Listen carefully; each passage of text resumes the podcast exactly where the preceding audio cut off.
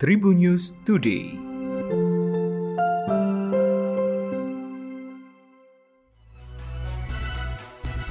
Halo Tribuners, berjumpa kembali bersama Memes di program Tribun News Today, diawali dari berita nasional.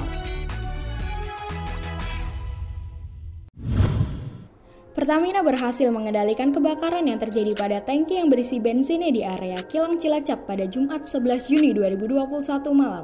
Semalam, tim pemadam kebakaran terus dilakukan upaya pemadaman sisa api di area Bunwol. Upaya pendinginan juga masih terus dilakukan untuk mencegah api timbul kembali. Upaya pemadaman terus dilakukan dengan menggunakan penyemprotan foam ke arah titik api melibatkan lima puluh tenaga pemadam. Kilang Cilacap merupakan satu dari enam kilang Pertamina dan kapasitas pengolahan dua ratus tujuh puluh ribu barel per hari. Kilang ini memiliki sekitar dua ratus tangki untuk menampung crude yang akan diolah, gas serta B B M hasil pengolahan minyak mentah. Kebakaran tangki di area Kilang Cilacap, Jawa Tengah terjadi pada pukul sembilan belas empat puluh lima waktu Indonesia Barat dan penyebab kebakaran masih belum diketahui. Namun pada saat kebakaran terjadi hujan deras dan petir di wilayah Cilacap. Selanjutnya berita regional Tribuners. Satgas Namengkawi berhasil menangkap buronan atau daftar pencarian orang terduga kelompok kriminal bersenjata K K B di Mimika, Papua, Miron Tabuni. Kabar tersebut dibenarkan Kasatgas Humas Ops Namengkawi Kombes M. Iqbal. Iqbal menjelaskan personel kepolisian sebelumnya telah melakukan pengejaran terhadap yang bersangkutan.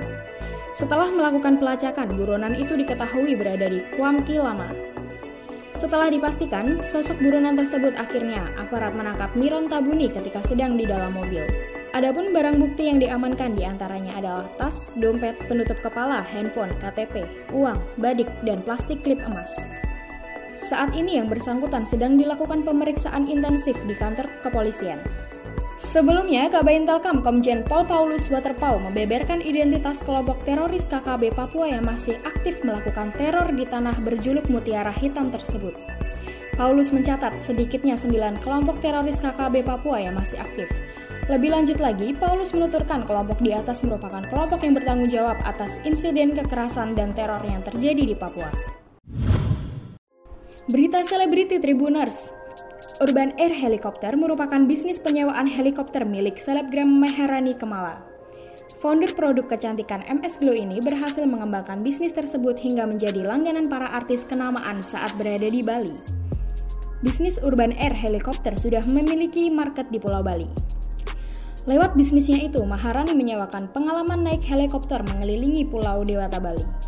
Di masa pandemi ini, Maharani mendapat berkah atas keberaniannya karena bisnisnya itu jadi bagian ikon pariwisata di Bali. Untuk urusan tarif sewa per jamnya, Maharani mengaku tak mematok harga yang mahal. Pemesanan sewa helikopter itu dapat langsung mengunjungi website atau Instagram at urbanair dot i d. Laga Timnas Indonesia versus Uni Emirat Arab di kualifikasi Piala Dunia dua ribu dua puluh dua diwarnai kejadian aneh dan memalukan. Pihak panitia pertandingan Timnas Indonesia saat melawan Uni Emirat Arab salah memutar lagu kebangsaan. Timnas Indonesia lah yang menjadi korban dari kasus kekeliruan memutar lagu kebangsaan tersebut. Alih-alih mengumandangkan lagu kebangsaan Indonesia Raya, panitia malah menyetel lagu nasional Malaysia. Sontak saja, para pemain Timnas Garuda pun kebingungan dengan kejadian itu. Beberapa pemain mencoba memberi isyarat pada panitia dengan melambaikan tangan untuk menunjukkan kekeliruannya. Bahkan, staf timnas yang berkebangsaan Korea Selatan, Choi In-chul, langsung bereaksi tatkala panitia salah menyetel lagu kebangsaan.